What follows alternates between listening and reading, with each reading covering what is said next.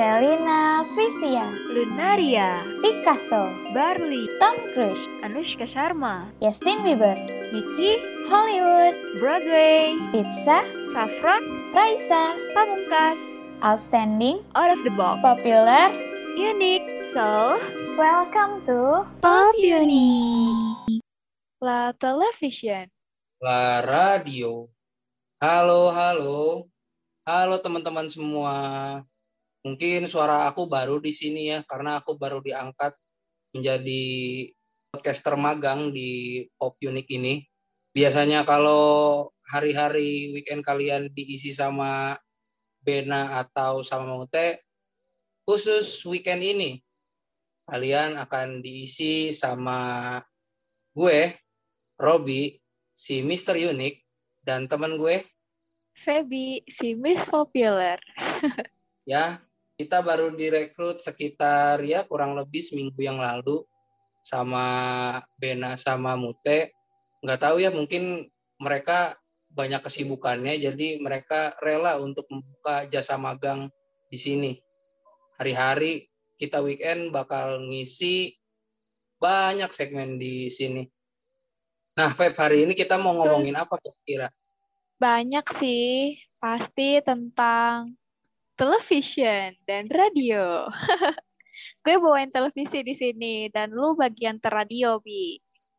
Gitu. Iya sih, gue bakal gua bakal bawain bagian radionya ya dan Feby bakal ngo- ngomongin banyak soal televisi. Tapi Yes. eh, sebenarnya lu tahu nggak sih Feb eh, tentang televisi ini?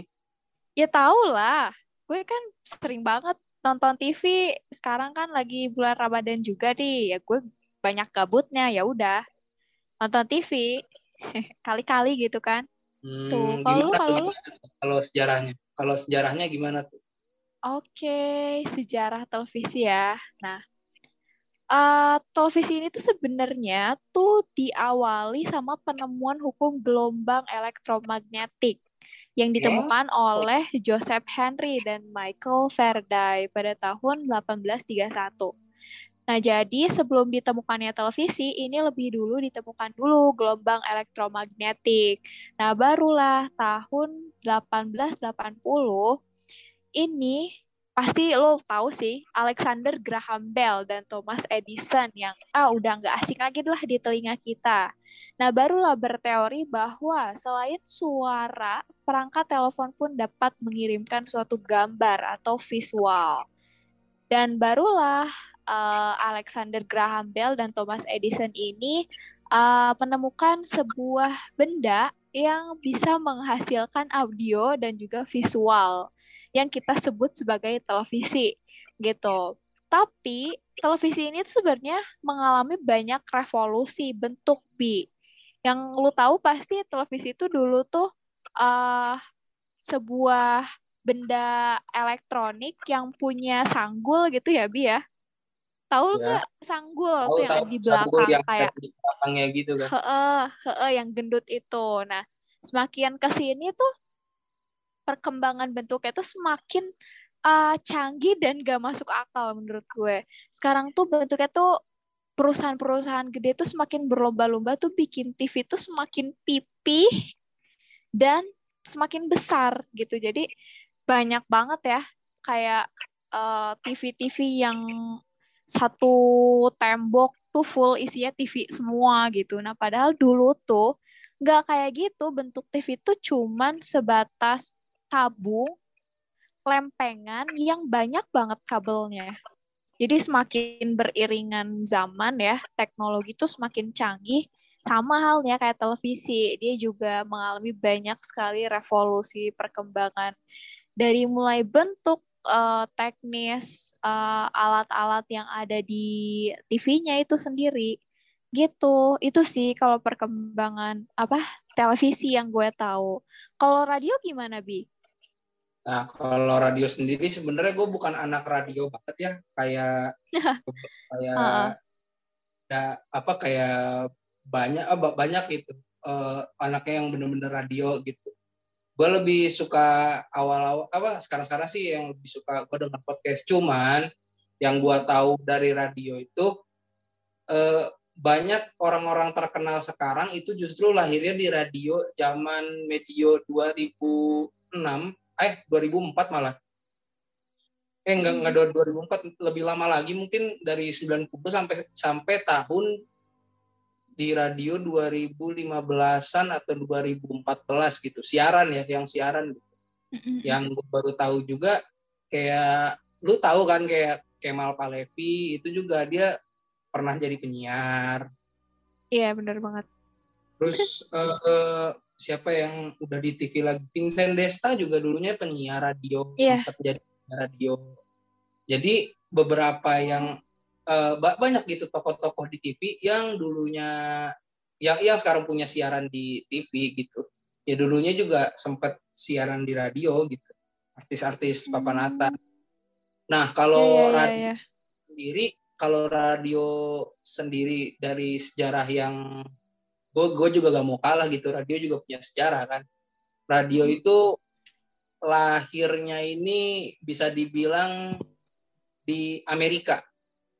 Mm-mm. Eh, didirikan oleh Guillermo Mac- Macroni pada tahun 1906 itu di US itu radio udah mulai pecah tuh dari tahun 1923 sampai 26 itu apa 1926 itu dia udah berdiri 556 stasiun radio Wow, baru tuh yang paling gedenya keren-keren.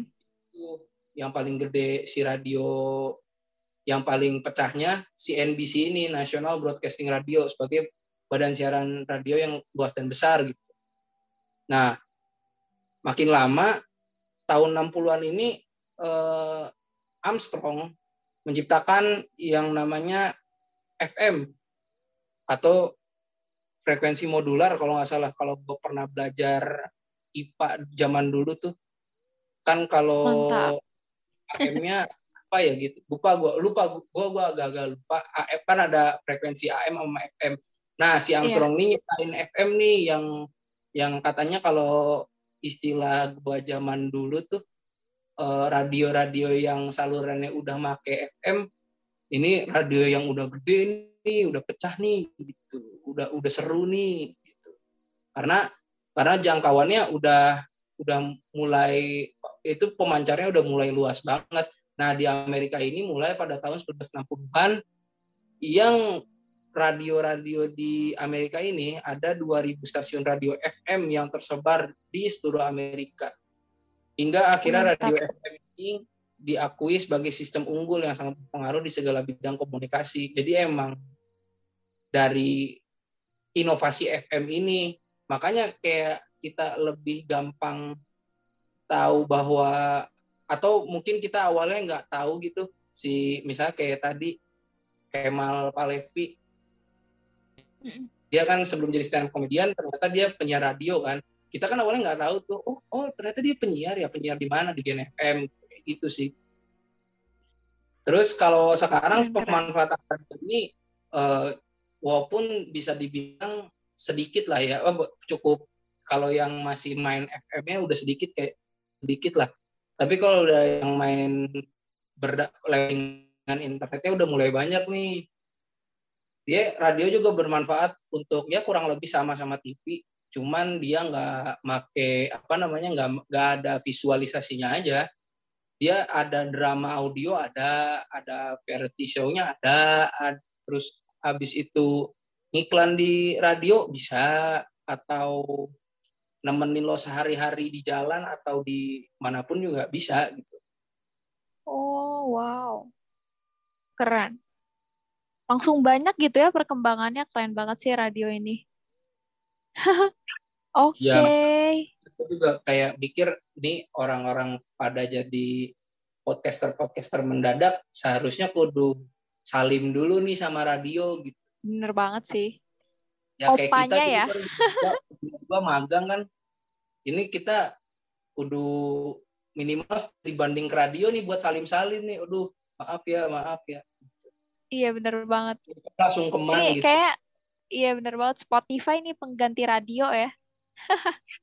Ya, hampir semua bisa diganti lah sama Iya podcastnya. Iya, mungkin itu sejarah dari TV sama radio kali ya, Bi ya. Ngomong-ngomong kan kita ini lagi bulan puasa nih, bulan Ramadan.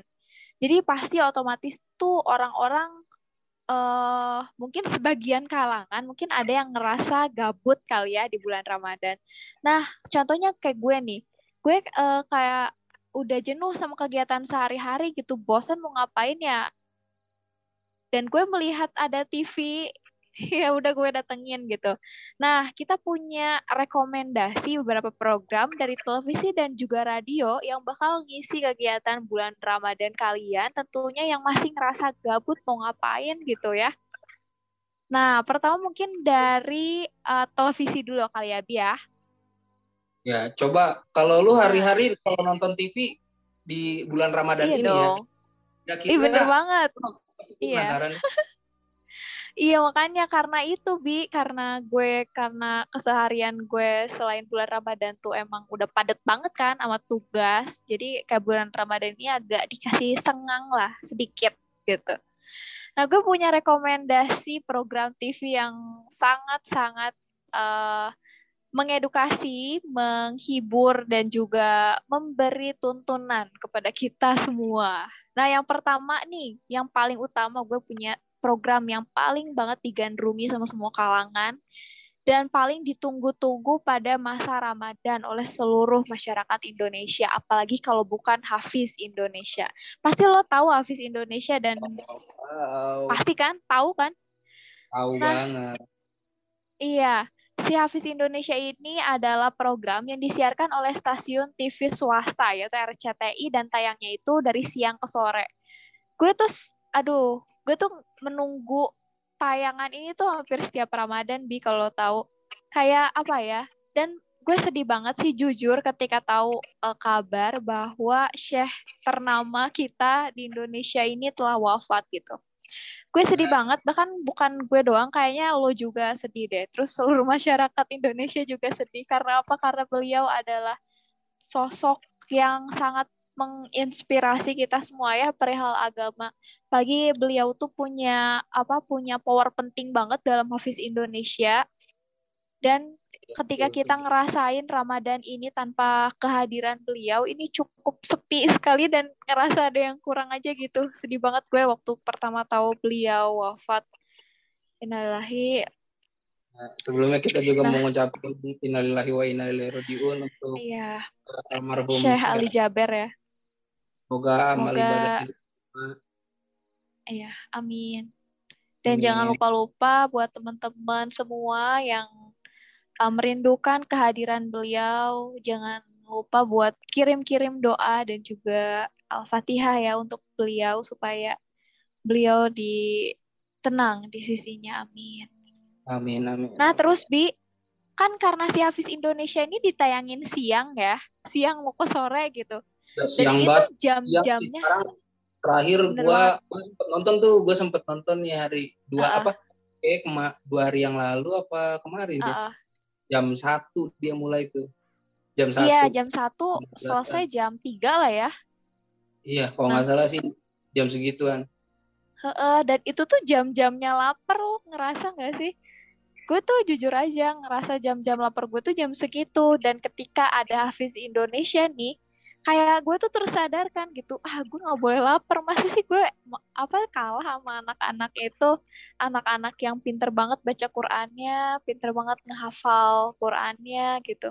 Kayak udah semangat lagi gitu tiba-tiba up lagi gitu energi lo. Gitu. Ya, udah menuju ke Bener fase ibu-ibu ya Feb? Ya ini nih enggak buat yang mau tahu nih ini kenapa gue gue sebenarnya juga gue gue gue suka TV tapi kadang gue tuh nggak suka sama penonton TV jadi eh, beberapa beberapa program gitu apalagi Hafiz Hafiz Indonesia gue suka banget respect banget sama programnya.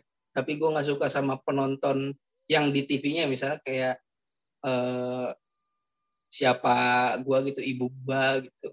Misalnya gue lagi nonton bareng tiba-tiba Hafiz Indonesia gue tiba-tiba diomelin karena gue dulunya di pesantren kan ya ini nih kamu bisa nggak kayak bener nah, banget gitu. udah klasik banget gak sih gituin iya, pasti kalau nonton begituan makanya gue kadang siang mah udah buat manfaatin buat tidur siang aja kalau lagi Ramadan mah lumayan tidur siang Iya sih.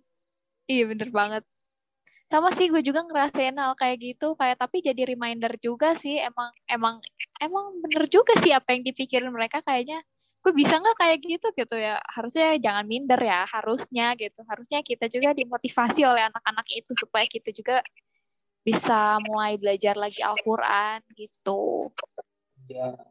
Nah, lanjut lanjut Feb lu suka program Lanjut apa ya. lagi? gue punya rekomendasi sih bi Eh, sinetron nih temen-temen pasti udah nggak asing lagi sama Andin sama Aldebaran apalagi kalau bukan ikatan cinta. Ya bener banget. Sinetron yang diisi oleh Mas Al dan juga Andin ini pasti konfliknya nih eh, konfliknya yang sampai sekarang belum selesai nih mencari misteri kematian adiknya Aldebaran. Siapa lagi kalau bukan Roy? Gue kadang eh, bingung juga sih ini kapan ya akhirnya gitu. Kayak nyari nyari eh kematiannya si Roy nggak beres-beres kenapa nggak undang Intel aja? Gue kadang kesel gitu. Apa? Kadang ngerasa heran aja gitu kenapa ini kayak diperpanjang gitu. Cuman ya menurut sebagian kalangan ya justru itu yang bikin seru gitu. Gue nggak tahu juga sih pemikirannya kayak gimana. Ya gitu gue juga sama nih gue ikatan cinta sebenarnya gue suka nggak nonton ya nggak nonton. Gue nggak nonton. Ini ikatan cinta nggak nonton cuman tuh kadang angin-angin hype-nya tuh sampai ke telinga gue gitu. Kadang ada Aldebaran apa Aldebaran tuh mulai familiar di telinga abis itu apalagi sih? Oh ini gue pernah sempet gitu sekilas karena gue emang jarang nonton TV ya Eh, gue sekilas nonton RCTI gitu eh dahsyat atau acara apa ya? Acara RCTI yang pagi sebelum silet aja itu tuh ada tuh kayak lupa. eh, segmen salah satu segmennya judul namanya ya ada ikatan-ikatan cintanya gitu. Ada judul ikatan cinta di dalam satu segmen itu. Gue jadi kayak dalam hati wah ikatan cinta dikemas sepenuh itu ya sama RCTI gitu dimanfaatin iya. hype-nya gitu. Maklum sih Bi orang itu jadi program ini meren program unggulannya RCTI jadi ya iya mungkin sekarang ma- rating paling- wajar-wajar aja sih. Iya paling- heeh. karena memang Makanya berbagai kalangan sih yang gue rasain kayaknya suka sama sinetron ini. Termasuk Ya. kayaknya keluarga gue juga ikut kecanduan sama sinetron ini. Bahkan sekarang juga orang tua gue kayaknya lagi nonton si Aldebaran deh. Hah, kalau lu mau tahu ini deh apa namanya lu tahu yang kemarin nikahan kan Ata dan Aurel tahu itu judul banget judul judul ikatan dia- kan? Ikatan cinta Iya, kan Ikatan judulnya? Itu judul segitunya. Segitu aduh. iya maklum lah. Makanya makanya nih. Nah kayaknya kalau buat list lu yang terakhir kalau gue baca di pointer ini juga kesukaan gue nih dari dulu. Tapi lompat pas di pondok gue jadi agak jarang nonton. Tapi ini kesukaan gue nih dari dari coba sebut Feb OVJ sahur, eh gue juga suka Bi, jangan salah OVJ sahur. Ini sahur, oh, tapi sayang banget sih sekarang udah nggak ada ini sahur. Atau gue nggak pernah nonton kayaknya, gak pernah Iya, nonton net, kejauhan channelnya, mager ketak-ketik gitu. Tapi jujur sih, gue juga suka banget sama OVJ sahur. Ini tuh udah lama banget ya nggak sih kayak di TV-nya tuh langgeng banget loh. Ini tuh ada dari zaman kapan coba? Dari zaman Sule masih sama Andre doang gitu sekarang udah berkembang jadi ada Parto, Nunung dan artis-artis komedian yang baru berdatangan ke OVJ. Gitu tapi ini cuma bisa disaksikan waktu sahur aja ya guys. Jadi nggak bisa di- disaksikan waktu berbuka puasa. Jadi ketika berbuka puasa alangkah baiknya kalian merasakan indahnya sensasi berbuka puasa dengan keluarga gitu. Hindari televisi, HP gitu ya. Nah, jadi tontonan sahur nih supaya lo nggak ngerasa berat gitu, ngantuk. Tapi lo tuh harus makan, harus sahur, biar energi lo tuh keisi. Ya, nonton OVJ sahur lah. Biar sambil makan lo bisa sambil ketawa-ketawa itu. Keselak-keselak deh sekalian. Ya, OPJ sahur tuh ya ya itu ciri khasnya OPJ itu kan kalau misalnya di dunia komedi itu kan slapstick lah namanya itu kayak komedi Iya, bener banget. parang jatuh-jatuhan gitu lucu banget kan. Menurut gue itu jadi ciri khasnya mereka gitu. Iya, bener Oh. banget. Lawak grup gitu yang bener-bener eh, cara caranya ya kayak eh, caranya ya jatuh-jatuhan dan itu tetap lucu gitu walaupun sampai sekarang pun masih ada Iya, gitu. bener. Heeh. Kayak propertinya juga unik semua ya, kayak bisa kepikiran gitu bikin rumah dari styrofoam itu kan ribetnya tuh ya. Gila Mhm. sih, keren banget respect buat OVJ. Sekarang masih ada nggak? Masih lah ya, semoga. Gue nggak pernah nonton soalnya trans. Sekarang ada oh nggak salah. Sekarang masih Oh masih ada. ada. Oh, oh, oh. Keren sih. Salut lah. Iya, Semoga langgeng lah ya OVJ, Ikatan Cinta dan juga apa satu lagi Hafiz Indonesia. Nah, Gitu itu kalau sih OVJ Bi Oh, Oke eh, oke. Rekomendasi apa? Kalau OVJ itu sekarang line up-nya tuh eh Denny Cagur, Nah, bener Apa? banget. Artis ini ya OVJ baru. ya artis yang OPJ barunya Denny Cagur, terus Raffi Ahmad ada kalau nggak salah. Terus Raffi Ahmad sama em, ini Billy Saputra juga ada Iya. di Terus si Ya. ceweknya tuh si Mbak siapa sih Mbak Po Alpha gitu. Atau gue nggak kenal. apa Pokoknya yang, baru deh. yang nyinden atau Bukan. Pokoknya itulah Bi. kalau Bisa yang nyinden kan istrinya si ini, istrinya Arman Maulana. Iya. eh Mbak ini ya Dewi Gita. Ah, ah, betul. Heeh. Oke Bi, kayaknya gue penasaran nih sama rekomendasi program-program di radio. Gue kadang kalau misalnya lagi gabut nih ya, kayak udah nggak temu ngapain lagi, TV udah bosan gitu karena tayangannya sinetron doang. HP udah bosan scroll Instagram doang. Laptop bosan ngerjain tugas doang. Gue kayaknya pengen dengerin radio, tapi kan biasanya program-program radio yang gue suka denger tuh ya kalau nggak denger lagu ya lagu lagu sih gue radio radio tuh lagu. Jadi gue pengen tahu dong gitu. Apa aja sih eh, ada program yang seru nggak sih di radio selain lagu menurut gue? Coba bi Hmm. sebutin satu-satu. Sebenarnya gue juga kalau muter radio pasti di segmennya segmen lagu sih, gak, gak mungkin gak mungkin Benar langsung banget. di segmen segmen ini ya. Soalnya kadang eh, timingnya agak jarang gitu, no, agak jarang masuk. iya. Tapi heeh. gue beberapa hari ke belakang udah mulai observasi ya ternyata radio masih jalan dan program-program cukup menarik ya. Prambors Uh-uh. ternyata ada masih ngejalanin program tahunannya nih si Balada Cerita Ramadan ini. Jadi tiap tiap tiap tahun ada ada mulu nih Balada Cerita Ramadan. Biasanya eh, kaula muda kaula muda ini eh, alias para pendengar Prambors kan di apa disebutnya kaula muda kan. Nah si Iya, kaula kaula kaula muda. ini ada nyumbang cerita yang dibacain kalau nggak salah sambil ngabuburit ya biasanya sih kalau secara waktu mungkin dari jam 4 sampai jam setengah 6 mungkin itu isinya mau apa berbagi cerita doang tuh sama ditanggepin ceritanya ya mirip-mirip lah sama acara acara dia udah tahun ke tahun kayak gitulah terus juga ada lagi nih Feb kayak kalau di Ramadan gini eh, Dahlia FM eh, ini radio Bandung ya radio Bandung Dahlia ya. Dia su- dia pagi-pagi lu kalau gabut abis sahur lu bisa nih ngecek radio dia. Dia punya program apa namanya kuliah subuh bahasanya. Obsesi pagi ini. wow. Kayak acara gosip di TV kayaknya gue kenal judulnya Iya, obsesi pagi. Kalau kepanjangannya obrolan seputar syariat Islami.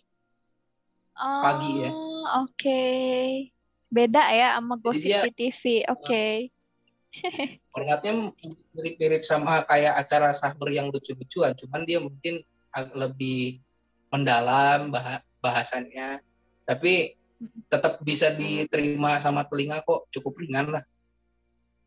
Oke Nah, kalau ada lagi nih radio-radio yang programnya cukup lumayan lama, yang udah lama ya, radio lama. Ramadan di El Sinta tuh ya udah hari-hari lah kalau udah El Sinta ngadain eh, program Ramadannya gitu. Ya pasti isi isinya campur-campur dan dia tuh lebih ke nyampur buat isinya, nggak nggak nggak cuman bahas Spesifik ya. nggak cuma bahas eh, cerita-cerita dari masyarakat, tapi dia lebih ke kayak ngebedah si Ramadannya itu sendiri. Kayaknya gue juga Mhm. bingung deh. Eh, kita kan Ramadan tuh eh, ini ya, gue gue gua, gua bingung banget nih. Kita tuh Ramadan udah dari tahun ke tahun gitu ya, Pep. Eh, kita dari SD udah ada Ramadan gitu. Dari lahir ya dari lahir udah ada bulan Ramadan. Bahkan nama gue juga ada Ramadan ya kan Robi Ramadan aja deh. Ya. Nah, untuk sesi selanjutnya nih kita tuh menurut gua TV eh gua gua mau ini ya, gua mau tentang TV ya. Boleh, boleh. Oke, eh, kalau menurut gua TV itu eh, apa ya? Menarik sebenarnya, menarik banget, terutama di visualnya. Soalnya gue juga apa? Bangun tidur tidur lagi dari dulu tuh depan layar gitu. Ya mungkin sekarang diganti sama laptop dan internet. eh, dari tapi kalau dari dulu gue TV banget sih. Gue bangun tidur gue ditemenin kartun, sekolah ya sekolah gitu Bal pulang lagi gue ditemenin kartun ya ya kartun dulu antv ada kan kayak kayak streetball streetball gitu. Gue dulu bu- ingat banget itu. Ba- bagus itu.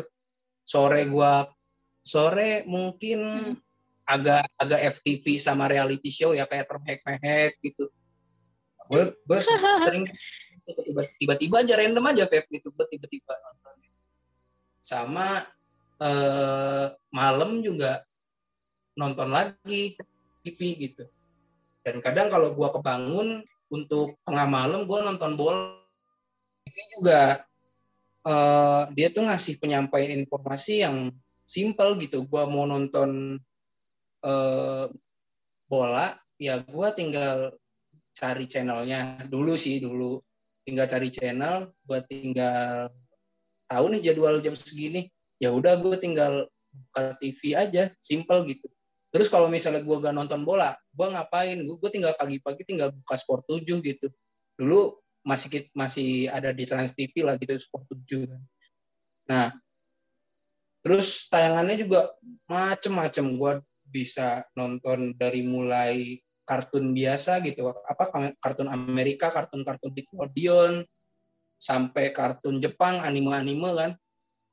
Habis itu sampai ke sepak bola sampai sinetron sampai kadang terakhir gue nonton tuh yang bener-bener nonton full dari awal sampai akhir konser. Eh, mungkin di TV tuh apa ya menurut gue dia tuh terlalu luas saking luasnya kadang nggak nggak kekontrol gitu sama kita sebagai penikmat TV yang lain gitu. Maksudnya eh, banyak lah gitu orang yang tahu. Jadi banyak-banyak konten yang sebenarnya nggak perlu cuman banyak orang yang selain kita ini banyak yang suka gitu. Misalnya kayak konten-konten ke rea- reality show yang bukan termehek-mehek ya. Kalau termehek-mehek mungkin anak-anak muda masih suka gitu kelucuan-kelucuan termehek-mehek. Walaupun pembawaannya serius ya tapi kan kesannya jadi lucu dan agak miris aja gitu ya. Eh, apa ya reality show ini uang kaget gitu kan. Uang kaget sebenarnya nggak terlalu nggak terlalu penting Iya. gitu. Nah gua lanjut lagi nih ya. Kekurangan televisi yang paling gua sebelin sebenarnya segmennya terlalu luas sih. Jadi penontonnya yang terlalu banyak sehingga gua nggak sebel sama televisi gue lebih sebel sama penontonnya. Soalnya gue ngerasa gak adil aja gitu. Gue nonton A yang gue harapin dan gue serap dari tontonan itu bagus. Semua itu gampang buyar. Ketika orang lain ada yang ikut nonton dan berkomentar lain. Males banget gue banget. makanya makanya gue kadang makanya gue kadang ya contohnya tadi yang Hafiz Indonesia sebenarnya kan itu buat memotivasi gue tapi kalau nontonnya ditemenin sama misal ibu gue gitu ya itu kayak cambukan. Udah jadi beda ini udah jadi beda konteks gitu. Bener nah terus juga tiba-tiba kom- di komunikasi di TV. Nah, komunikasi di TV juga satu arah gitu, kayak gak adil. lanjut Jadi kadang yang seadil-adilnya di TV cuma kuis karena dua arah komunikasinya. Cuman beberapa detik doang itu juga, beberapa menit deh. Cuma satu segmen, dua segmen doang. Dan selebihnya kurang interaktif. Mungkin sekarang ya udah mulai TV udah mulai interaktif lagi. Nah, setuju setuju. yang terakhir terus TV itu susah banget buat jadi real time information gitu loh. Jadi informasi yang gue pengen sekarang malah belum datang gitu. Ini nge- ngelawannya ngelawan internet ya, bukan ngelawan radio. Radio pun mirip-mirip lah. Cuman menurut gue TV kekurangannya itu. Jadi kalau sekarang satu detik itu harganya mahal banget, ya silahkan tanya detik.com gitu kenapa mahal. Karena dia real time terus informasinya. Bener-bener. Ya paling Setuju itu sih kalau di segi kekurangan. Tadi kan oh udah banyak ngobrolin tuh tentang si kelebihan sama apa namanya kekurangan televisi. Sekarang menurut lu radio tuh kayak gimana sih? menurut gue sih kayak kebetulan tadi itu kita udah mengalami gangguan sinyal ya bukan kita sih gue lebih tepatnya karena ya maklum ya kita sekarang lagi zaman zamannya online jadi semuanya harus serba online termasuk tapping Kita langsung ke kelebihan radio deh. Nah, gue di sini tuh mandang radio sebagai sebuah alat teknologi yang lebih murah dibandingin televisi dan sifatnya ini paling sederhana. Kenapa bisa disebut murah? Iya, karena gue percaya semua orang kayaknya punya radio. Karena apa? Di setiap HP-nya mereka ini punya radio. Kan kalau dulu tuh kan tah HP itu kan ada fitur TV ya. Banyak banget HP yang ada fitur TV ya. Tapi semakin ke sini ternyata aplikasi atau fitur itu tuh malah dihapus karena TV ini sekarang kan udah semakin menurun ya apa eksistensinya gitu digantikan oleh media-media sosial gitu. Setuju Nah, gua. Iya, radio ini kan sekarang eh, lebih murah karena eh, mau HP Apple atau Android sekalipun pasti mereka punya fitur yang namanya radio gitu dan sifatnya juga ya lebih sederhana ya cuman nggak modal kuota, nggak modal apa pun lo cuman modal baterai doang udah bisa nyala di radio lu. Bener gak? Bener sih Feb, bener banget. Itu ya, bener banget. Nah sekarang eh, radio juga punya sifat yang fleksibel karena apa? Radio tuh bisa dinikmati di mana aja, kapan pun yang kita mau. Beda kalau TV. Kan kalau TV mah kita harus stay depan TV ya kalau mau nonton. Kalau radio, karena ini sifatnya juga bisa dibawa-bawa di HP, karena fitur ada fiturnya di HP, jadi lo bisa dengerin di mana aja. Lo bisa dengerin di stasiun sambil dengerin radio, atau misalnya lo dengerin di jalan sambil lari gitu ya, sambil olahraga. Cocok banget sambil kalau lagi denger radio gitu, kalau sambil denger radio. Oke, lanjut ke radio juga eh, membidik langsung halayak yang spesifik. Maksudnya apa sih? Tadi kan lo udah sempat eh, nyinggung ya soal Prambors Radio, terus ada Para Muda, terus ada Ardan, terus ada MGT yang sifatnya tuh sasarannya tuh ya dikhususkan untuk anak-anak muda. Gitu lo bisa lihat dari siaran-siarannya yang banyak banget program-program yang bersinggungan langsung sama kaum kaum muda misalnya eh, apa chit chat atau in- atau apa interaktif dengan eh, kaum milenial misalnya ngebahas mantan, pacar atau tips and trick itu kan yang lebih yang lebih hafal kan ya anak muda ya. Beda lagi kalau Ya, misalnya sama televisi gitu. Televisi kan emang satu apa stasiun satu stasiun tuh kan terdiri dari banyak banget program. Yang program itu punya sasarannya masing-masing. Misalnya berita, berita tuh lebih difokuskan untuk eh bapak-bapak misalnya. Terus sinetron itu dikhususkan untuk ibu-ibu misalnya. Terus kartun di kalau radio dari satu stasiun itu fokusnya ke mana gitu. Tapi radio juga yang gue lihat dan gue pahami itu punya kekurangan sama kayak televisi. Pasti siarannya nggak bisa diulang.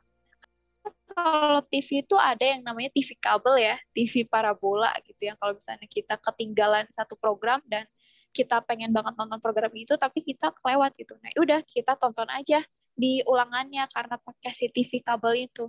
Kan kalau radio nggak ada yang namanya radio kabel atau radio parabola, ya kan? Jadi kalau misalnya siaran yang kita mau udah kelewat, ya udah lapor lu nggak bisa ngulang lagi gitu siaran itu. Kecuali lo Hmm. datang, lo datang ke apa? Ke radionya, terus lo minta filenya yang rekaman yang lo mau gitu. Terus radio ini cuman sifatnya tuh audio aja ya kan, beda sama televisi yang audio visual.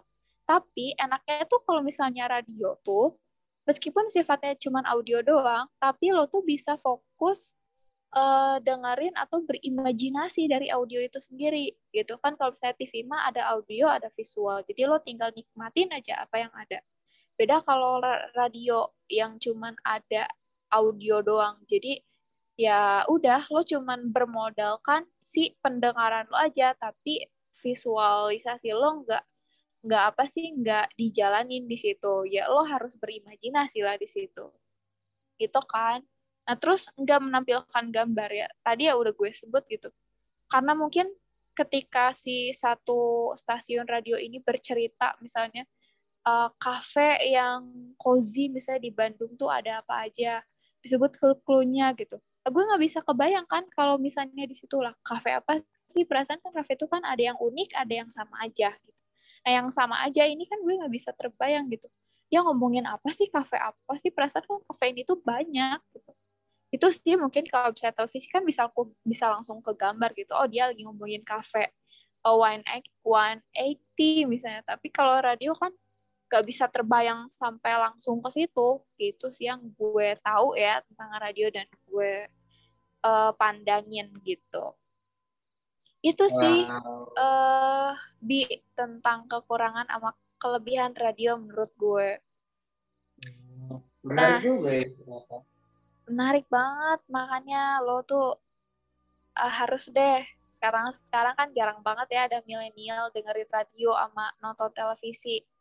Nah daripada budaya itu hilang ya alangkah baiknya lo eh, dengerin lagi radio terus nonton lagi televisi supaya apa? Supaya bisnis bisnis yang orang-orang jalanin tuh masih tetap bisa jalan dan sepi juga nggak sih kalau misalnya nggak ada TV di rumah gitu? Kayak kosong aja.